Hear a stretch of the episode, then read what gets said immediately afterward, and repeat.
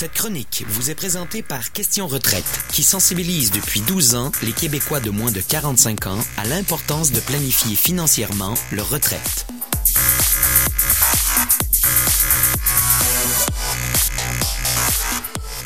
Le 8 mars 2016, la Journée internationale de la femme. On a la présidente du groupement Question Retraite, euh, Madame Jocelyne Houle-Lesage, qui est avec nous. Bon matin. Bon matin à vous. Bon matin.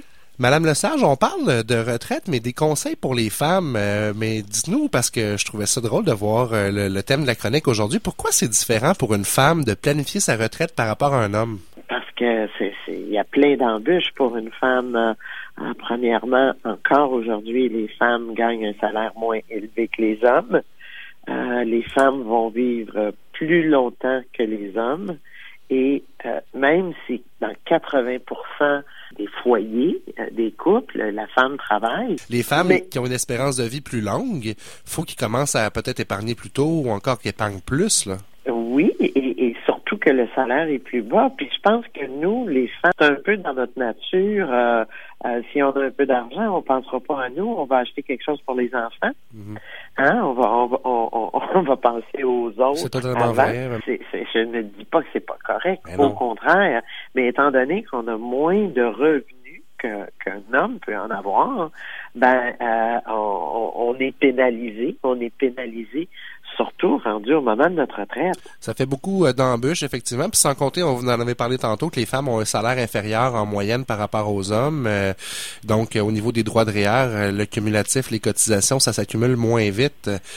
euh, parce Et que- oui, et oui, et, et on constate euh, qu'année après année, euh, les, a- les, les femmes cotisent environ 20% de moins au REER que les hommes. malgré tout ça. C'est un autre facteur qui va faire qu'en bout de ligne, au moment de, de- de la retraite, ben, il y a moins de sommes disponibles dans les REER pour, pour financer notre retraite.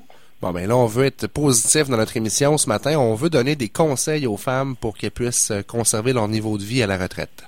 Ben, euh, une retraite, ça se planifie comme un voyage. Alors, euh, il faut penser à qu'est-ce qu'on veut faire, où on veut aller, puis combien ça va coûter.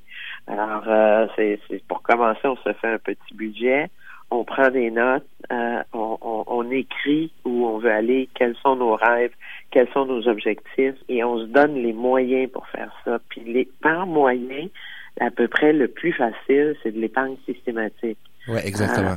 C'est ça. Donc, à chaque semaine, deux semaines, à chaque mois, On se paye en premier. on se paye en premier, on fait transférer un petit montant dans un compte d'épargne ou on s'ouvre un compte euh, euh, euh, REER et on fait transférer un montant à chaque période et, et on commence petit parce que si on commence trop gros, on se décourage et on le fait pas. Alors, il faut commencer petit, c'est 10 dollars par semaine. Mais c'est ça, j'allais 15 dire, chaque dollar compte. Que vous commencez avec un dollar par jour, c'est pas grave, c'est mieux que zéro. Ah, c'est absolument mieux que zéro. Euh, et un dollar par jour, euh, c'est 365 dollars euh, à la fin de l'année. Euh, et puis, on va s'apercevoir qu'un dollar par jour, on est capable, on est même capable deux, on est même capable trois. Alors là, on est rendu à 1000 dollars au bout de l'année. Et là, ça Et fait on- une différence avec la magie de l'intérêt composé. Ah, tout à fait, tout à Il y fait. a le site Et- Question Retraite, hein, questionretraite.ca, qui est un bon point de départ également pour différents outils pour planifier euh, la retraite, autant pour les femmes que les hommes. Et vous avez un truc épargne de la semaine à partager avec nous? Ah ben là, on parlait d'enfants tout à l'heure. Alors, euh, il est bien important de s'assurer euh, que quand on, on a un enfant qui est dans une garderie subventionnée, on fait nos calculs euh, comme faut. Parce que selon le revenu familial, il peut que ça soit, ça, ça peut être plus économique d'aller dans une garderie non subventionnée que dans une garderie subventionnée. Euh, sur le site du ministère des Finances, il y a un calculateur pour euh, pour nous aider à évaluer la situation. Merci beaucoup pour les bons conseils et on se reparle dans deux semaines. Merci. Merci, au revoir. Le truc du jour est tiré du e-book des 99 trucs pour économiser sans trop se priver, disponible gratuitement au questionretraite.ca.